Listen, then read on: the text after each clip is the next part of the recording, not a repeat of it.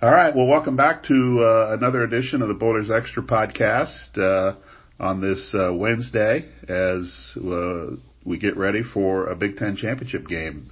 Those of us that cover Purdue, this is usually not a week that we're busy when it comes to football. So it's never happened before. Purdue wins the Big Ten West outright when didn't think that they would win it outright or have a chance to play in a championship game until Nebraska beat Iowa uh, on Friday. So this is a new experience for me, but it's not a new experience for our guest who's going to break down Michigan for us, uh, Andrew Kahn from MLive.com. Uh, been covering football and basketball, uh, five, six years up there, does a great job and, uh, knows everything there is to know about Jim Harbaugh in Michigan. Andrew, hello. Thanks for joining us. Uh, happy to do it, Mike. Uh, I, you know, I'm not a grizzled veteran with this Big Ten championship stuff. You know, last year was Michigan's first appearance ever in the game, just to be clear. But I see your point. You have one, and I have none. There we go. Although I've been down there many a times, just not to cover Purdue. All right, let's get into this Michigan team. Uh, 12 and 0, that's what they want to be. Thought they would be there. Um, and it, to me, you start with Michigan, you start with their defense, but they also had to replace a whole lot coming into this year. Is that just uh, okay? They're just recruited really well. They've got high level players. They're just kind of plugging them in every year as guys move on to the NFL or graduate. They just got they got a pipeline going. Yeah, I mean that that was the big question really coming into this season. I mean there there were a few, but I think that was the biggest was how would the defense look without you know the key stars that they lost. Um, you know, Aidan Hutchinson is a big one that that everyone knows, number two pick in the NFL draft. Uh, they lost Dax Hill, you know, a, a safety who was also a first round pick. Um, David Ojabo would have been a first round pick if it wasn't for, right. you know, uh, an injury, uh, you know, leading up to the draft, but still win in the second round. Um, and there, there are others. There are other veterans on that, on that team that, you know, weren't as, as highly touted by, by the NFL, but, but still, this was, this was a unit that had to replace a lot. And oh yeah, its defensive coordinator left for the NFL too. Uh, you know, going returning to the Baltimore Ravens. Um, you know, he went from one Harbaugh brother to another, and then back to the other brother when when a job opened up. Um, but you know what Jim Harbaugh did was was get the guy who was kind of second uh, second choice, you know, the the first time around, and you know goes from Mike Macdonald to Jesse Minter, who had uh, you know just a similar pedigree and would run a similar style. So while last year was an adjustment, sort of schematically, for how Michigan wanted to play defensively. It really wasn't this year for, for the players. It seemed like it was year two in the system, even though it was year one for this new defensive coordinator. Um, but yeah, the, Jim Harbaugh called it leading up to the season, and he's he's continued to use this phrase, this no star defense, where there's there's no true star, but maybe maybe they all are stars, and the unit can shine um, even without you know individuals you know, maybe getting those those accolades or whatever. Um, and that's man, that's been the case this year. Um, you know, especially in the second half, which is maybe some what we can talk about later. But um, Michigan has just been so good, uh, you know, on that side of the ball, making adjustments and and kind of you know wearing teams down, which goes hand in hand with the way they play offense too. But uh, yeah, it's been it's been impressive, and you, you saw it again um, this past Saturday, holding Ohio State, um, you know, to half of its its you know season average in, in points. Um, the Big Ten might not have had the most prolific offenses across the board this season, but you know certainly Ohio State was one of them, and you know Penn State a very good team that they got to ten regular season wins, but you know couldn't do much against Michigan's defense. So um, yeah, they don't they don't quite generate the same pass rush as they did last year, which you know is to be expected with with those names that I that I mentioned they lost, but um, you know they still find a way to put enough pressure on the quarterback to uh, you know cause some havoc back there and you know very sound tackling and um, you know don't force a ton of turnovers, but you know are opportunistic when when those when those chances are there. Certainly were again this past Saturday. So just a really solid, uh, strong defense, um, even without maybe uh, the sum is greater than uh, you know the whole is greater than the right. sum of the parts, if right. you will. Um, I mean, we know where their strengths are. We know how good they are. We know what they can do across each level of the defense. But as you've watched them play all year, is there an area too that might be more vulnerable than uh, others that whether you know obviously no other team has penetrated that that but maybe Purdue could potentially exploit on Saturday. Yeah, um, you know, I'll, I'll just throw out maybe where they're not as great, and, and you know, of course, you can tell me whether Purdue is, is equipped to to take advantage. I, their linebackers are are not uh, exceptional. They they've they've proven to be maybe better than than thought. Junior Colson has been has been strong. Michael Barrett really has come on. Um, you know, as a uh, you know as a veteran player for this team, getting his first real chance to to start and then play a lot of snaps on that defense. Um, but you know, especially in coverage, that might not be ideal. But I, I don't know. That that's kind of the case for a lot of teams where linebackers are kind of the mismatch in the passing game sometimes, right? But um, that's something that they they could struggle with. Um, you know, good passing teams in general. That that was the thought. Again, if you had asked me a lot of these things before last Saturday's game against Ohio State, I would have been maybe a little less optimistic. But given the way they performed in that game, now you start to wonder, you know, really if there are any serious cracks with this defense. But, um, you know, still a, a quarterback that can really, you know, sling it around with some, some good receivers. Um, that's more of a way to beat Michigan, I think, than on the ground. Right. Well, Purdue, Purdue, Purdue Purdue's had good balance this year, um, offensively, running the ball and throwing the ball, but they're not, I, I would say they're not as, as explosive as they have been in the past. Um, they basically have three main weapons on offense. You count the quarterback four, then you have Charlie Jones, Payne Durham, the tight end, and then the running back Devin Mockobee, and then O'Connell. Uh, so I, they're not going to be an explosive team. Uh, and the fact that Michigan held down probably the Big Ten's most explosive team uh, on Saturday probably doesn't bode well for for Purdue. But um, switching to the offense, when when Jim Harbaugh went with the okay, let's play Cade McNamara this game and J.J. McCarthy this game, and then have a little bit of a tryout here to see who's best. What was kind of your opinion of that, and did they did they eventually settle on the right guy? It gave us plenty to write about leading up to the season and in those early weeks, that's for sure.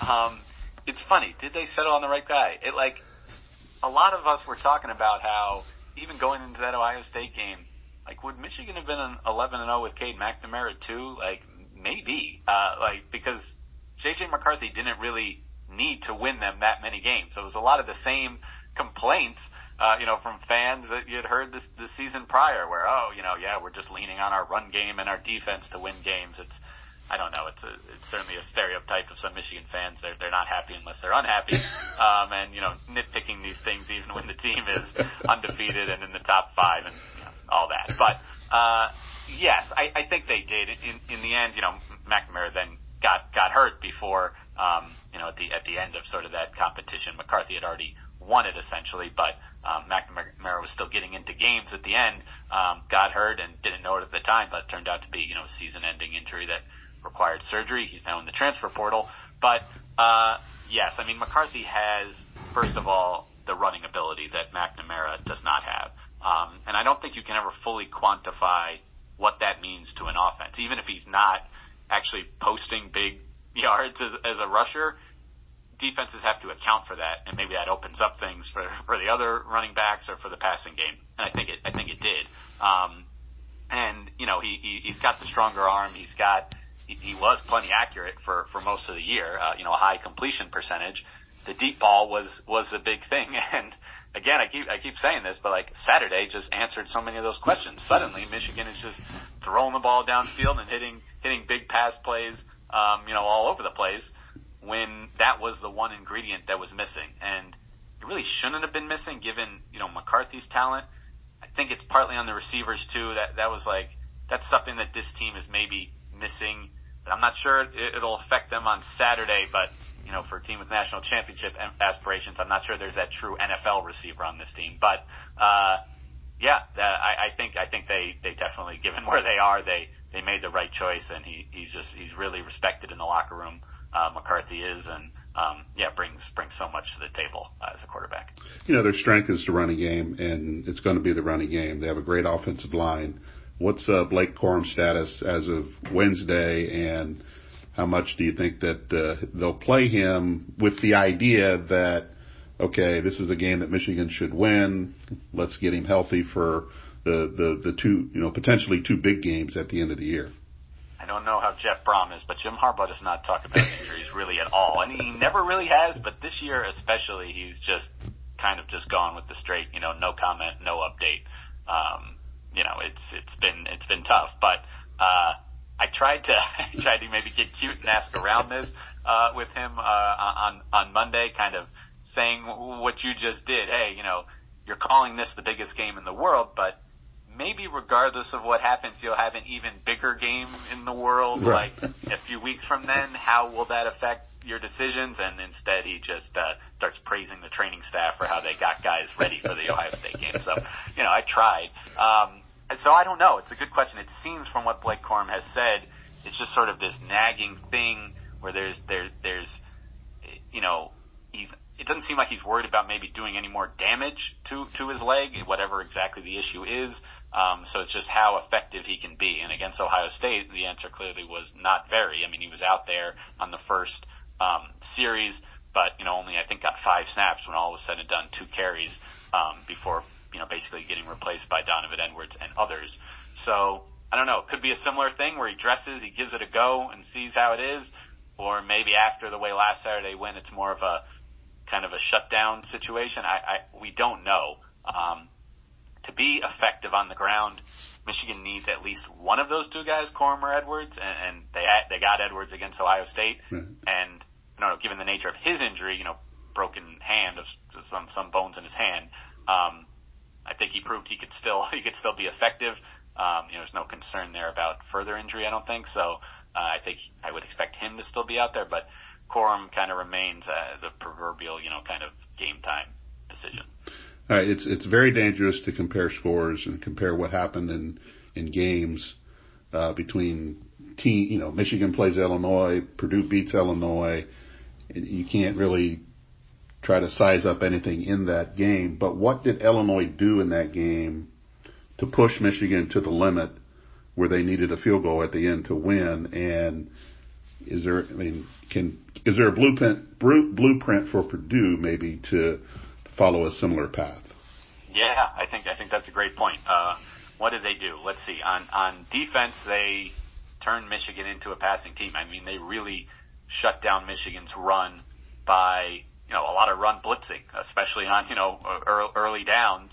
Um, and that was, you know, again, Corum was got hurt in that game, right. so it's kind of a, a, a scramble mode situation for Michigan. I think, you know, last week they knew going in that how how maybe a, a better plan to deal with Corum's absence potentially. Um, in game, it didn't go so well, um, and uh, with Edwards was out for that game already. He didn't play in that game, so now they're turning to you know unproven guys in some cases, you know, true freshmen um, like C.J. Stokes, who just really hadn't got that many carries all year. When you have a Heisman contender, um, you know he, he's getting the ball a lot, you know, throughout the season. Um, so, yeah, it it it didn't go very well for them on on the ground. Um, so then they're they're turning to the passing game on you know a very cold, uh, you know, mm-hmm. windy day. Um, which is uh, it's not an excuse. This is the Big Ten. This is kind of what you expect in November, but um, obviously won't be a factor. it's a Saturday indoors. Um, but uh, yeah, this is uh, that that's what they did, and it you know it, it worked. Um, you know, for a good part of the game as far as you know preventing Michigan from you know putting up a lot of points. On the other side of the ball, um, you know, I think Illinois negated a lot of Michigan's pass rush uh, with some some quick throws. Um, you know, he was not he was not stepping back and you know looking for you know waiting for trying five six seconds for routes to develop. He didn't have to, um, and you know Illinois was able to do just enough, but let's not act like they, you know, put up 500 yards and, and 40 points on Michigan. It was right. it was really the defense that that kept Illinois in that game. But you know, they had, they they have a pretty good running back of their own in Chase Brown, and he had a he had a very strong game, cracked 100 yards, and uh, yeah, they they played ball control football. They kind of played the way Michigan liked to play for much of the year, and and did it just as well, or even better than Michigan for a good chunk of that game. But in the end, Michigan, you know, owned the fourth quarter as as it has so often this year. Right. Uh, you, you're not in the college football playoff room. You don't know what's going through their mind. Um, does, does Michigan need any more style points this weekend, or they do they just need to win the game and they're they're secure for uh, whatever spot they they end up? They're going to be one of the top four teams in the college football playoff. Yeah, I was at uh, I was at a Michigan basketball game, Big Ten, uh, you know, ACC Big Ten Challenge, as you know very well, last night. But I did I did wa- uh, read the transcript of you know the committee chair's comments, and you know refused to answer whether a hypothetical of you know what would happen to these because the four teams that are Right. currently in the spots are all playing, the teams that are behind them are not. Uh, but you know we'll, we'll cross that bridge when we get to it. Is kind of the answer he gave. I don't know. I, I I feel like the history of the committee has shown they value the better wins more than like a you know quote unquote bad loss. So you know beating Ohio State, for example, and the win over Penn State, like those will carry more weight than a loss to you know a a Purdue. I mean, Right. not I don't want to say a lesser team, but a team lower in the rankings than those opponents. So um, you know they still got to the Big Ten championship. Um, a loss there, I, I don't think at, at number two would be would be enough to to knock them down. I mean, there, there still need to be four teams that are selected for this four team playoff. And you know, who are you comparing them to then? I mean, the, the, Ohio State right now is the the next team in. It's hard to see them taking Michigan's place, right? So Right. Mhm. um, they're probably in regardless. But yeah, I don't know. Don't tell that to Jim Harbaugh in Michigan. I mean, they they very much you know they have four goals for the season. They they've achieved two of them by you know beating each of their main rivals and. Know, number three here is, is win a Big Ten championship, and they didn't do that last Saturday. They got to the game, but you know they they want to finish the job just like they did last year. Yeah, I mean, there's really there's really no other team waiting in the wings to take Michigan's spot. Now there might be somebody. Ohio State could take USC's spot if USC would fall in the Pac-12 championship game, but there's really nobody else there. I mean, outside of a, I, I don't know how bad Purdue would have to beat Michigan for Michigan to drop, because you're you're getting back to the same comparison. Michigan beat Ohio State. Mm. How do you put Ohio State in and not Michigan in?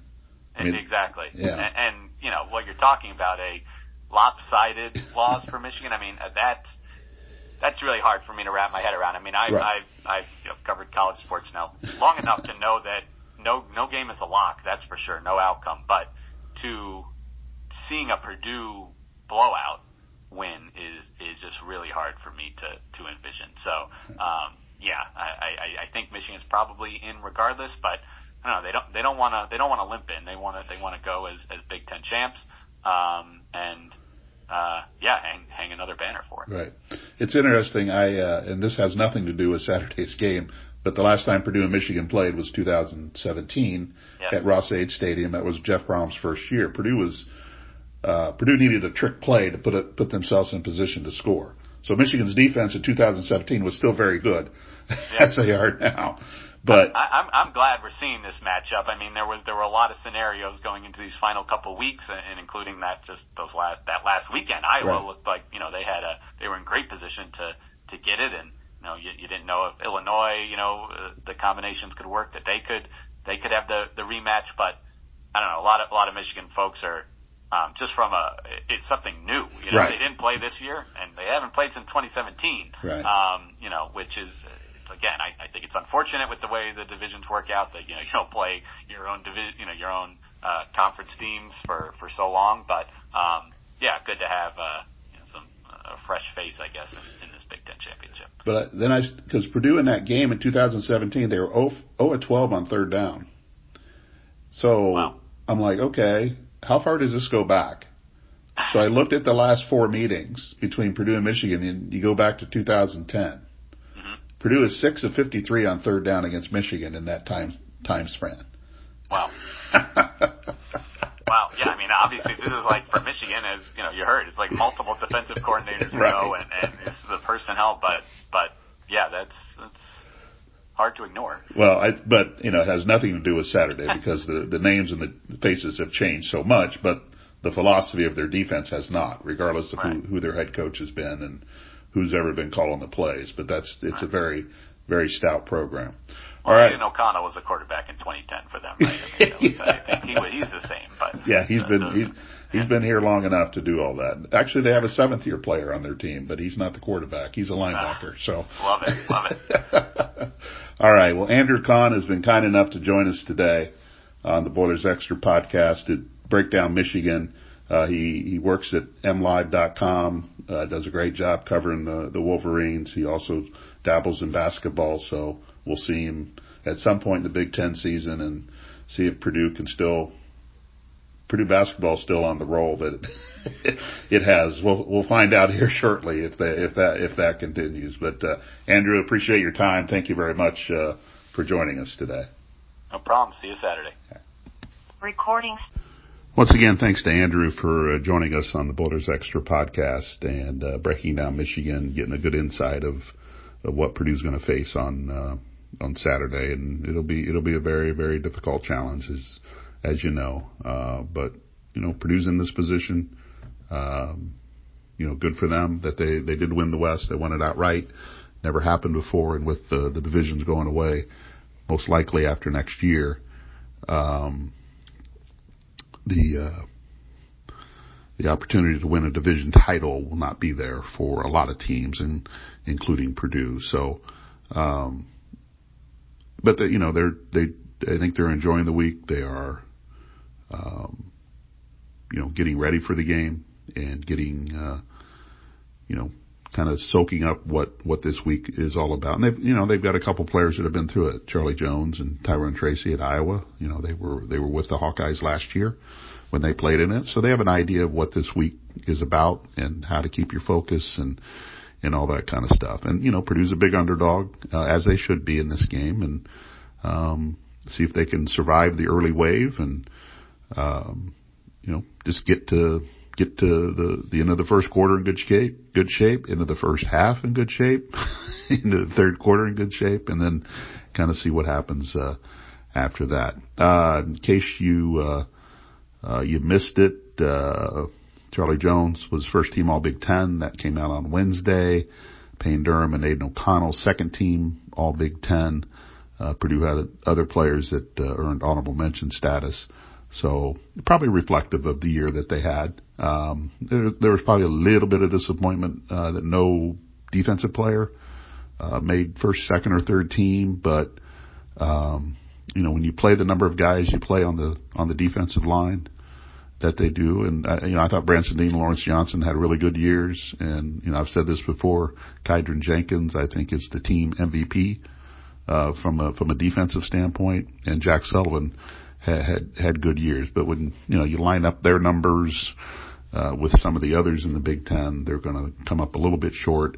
Uh, but it doesn't diminish the impact they've had uh, with Purdue, and I think the defensive line has really uh, come along uh, and played uh, a lot better later in the year. They've gotten more production. Uh, they've tried to help the secondary out by getting uh, some sacks and tackles for loss to to help those guys uh, hope maybe do their their job uh, a, a little bit better. But um, tough game for Purdue on Saturday. It'll be, you know, they they they've got a, you know, they have a small margin for error. No secret about that, and they've got to. Uh, um, you got to avoid the mistakes. You got to avoid the the bad penalties. You got to avoid the turnovers. You got to avoid all that stuff to uh, to have a chance. And you know, there's you know, Purdue's bound for a really good bowl, regardless what happens Saturday. Uh, now, a lot of you know, a lot of pieces still have to fall in place, but, um, you know, assuming that Michigan stays in the college football playoff, um, does Ohio State get in if, if USC would lose?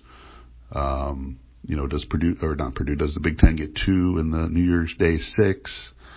Um, still questions to be answered. You know, Penn State might have an opportunity to go to the Rose Bowl, uh, if Michigan wins because Ohio State was just there uh, and you have a, you know, you could have a rematch of Ohio State and Utah, which uh, I think the Bulls would like to avoid. So Penn State could actually leapfrog Ohio State and go to the Rose Bowl, uh, and that would put Ohio State uh, in another New Year's Six. Um, so uh, that would, uh, um, you know, that would uh, help Purdue in a way. You know, as long as you get, as long as the Big Ten has, there was an email that popped in that I needed to look at, by the way. Uh, as long as you have one in the playoff, two in the New Year's Six, New Year's Six, and I think Purdue would be bound for Florida at that point, probably the Citrus Bowl, because Iowa was there last year, and um, you know I think that's kind of where they would where they would fall at that point. But I, I do think they're going to be in Florida. Now, if they actually win the game on Saturday, um, Purdue would be guaranteed a, a New Year's Six bowl, not necessarily the Rose Bowl, but they would they would have a New Year's uh, Six bowl, depending on how the matchups would go, what the Rose Bowl would want to do. I think the Rose Bowl would always want to try to protect the Big Big Ten, Pac-12 matchup as as much as they can. Uh, but there'll be some things out of their control if if Purdue would win that game. Uh, but Purdue would then be as, as a champion of a conference, they would be part of that New Year's Six, so they could end up anywhere. Uh, ideally, you want to end up in the Rose Bowl because that's that's what the Big Ten champion does. Goes to the Rose Bowl, uh, and Purdue hadn't been there for over 20 years. You know, you would think that uh, it would be a huge deal uh, to do that. So Purdue's going to going to have a, a good bowl out of this. Uh, now the question then becomes who's who's going to play in it, who's going to be healthy enough to play in it, who's going to opt out of it, and all those things are going to happen. Uh, they just are. It's the way you know Purdue's not immune to some of the the issues that are facing college football. You know, George Karlaftis and David Bell opted out last year. Uh, so you, you're, you're going to have players opt out regardless of what bowl Purdue's in. And, um, you know, that's just, that's just the way it is. But, you know, Purdue had a patchwork team last year that beat Tennessee. Doesn't mean it, it would happen again, but, you know, there's going to be some guys that play in the Big Ten championship game that don't play, uh, in the, uh, in the bowl game by their choice or, or something else happens, uh, to them that they are not, uh, they're not allowed to play, uh, in the, uh, in the bowl game if you, if you catch my drift. Uh, the other thing I thought of when I actually recorded this, uh, interview and podcast with, uh, Andrew in Tallahassee because uh, basketball plays Wednesday night at Florida State. Um, you know, the last time Purdue played Michigan, 2017 at Ross-Ade Stadium, and if you if you remember that that's Jeff Brohm's first year, they played Louisville tough in the in Lucas Oil, um, then came back home and beat Ohio soundly, went to Missouri and just pounded Missouri, and then Michigan was coming in. And at that point, that was a huge game for Purdue because they were having success and people were excited about the program and what Jeff Brohm had brought, had brought to the program. And, um, there was a lot of build up for that game. And if you remember, some of you may not, but that was the, that was the night, the night before the game is, was the time that I, I stumbled across Tyler Trent. Him and his buddy were camping out, trying to create student excitement for the football team. Uh, and they were camping out, uh, outside the student section at Ross-Ade Stadium. And I, I was covering a high school game at Benton Central and I just kind of drove by just to see what was going on. Uh, and then I found these two and, you know, then I think everybody's familiar with Tyler's story uh, from that point forward. But uh, I thought about that on my way to Tallahassee. It's like, yeah, that's uh, he was really pumped up for the Michigan game. He was really excited to um, to get on board with football. And I remember him because I was in the press box early, and when they let the students in, I remember him uh, coming down the stairs uh, of Ross-Ade Stadium to get in the front row, and he had his his body was painted and uh, he was all fired up. And you know, the day before he had gone to a chemotherapy treatment uh, in Indianapolis. You know, his dad's like, "Do you really want to do this?" And he did, and so on and so forth. But anyway, I thought about that traveling down here because uh, it, it's been a long time since Purdue played Michigan, and it's you know it's been you know five five years or so. Uh, so, and we know the, the, the impact Tyler Trent had on not only the football program, but the athletic department and the university uh, in general uh, before his passing uh, a few years ago. All right. Well, thanks for stopping by. We'll be back uh,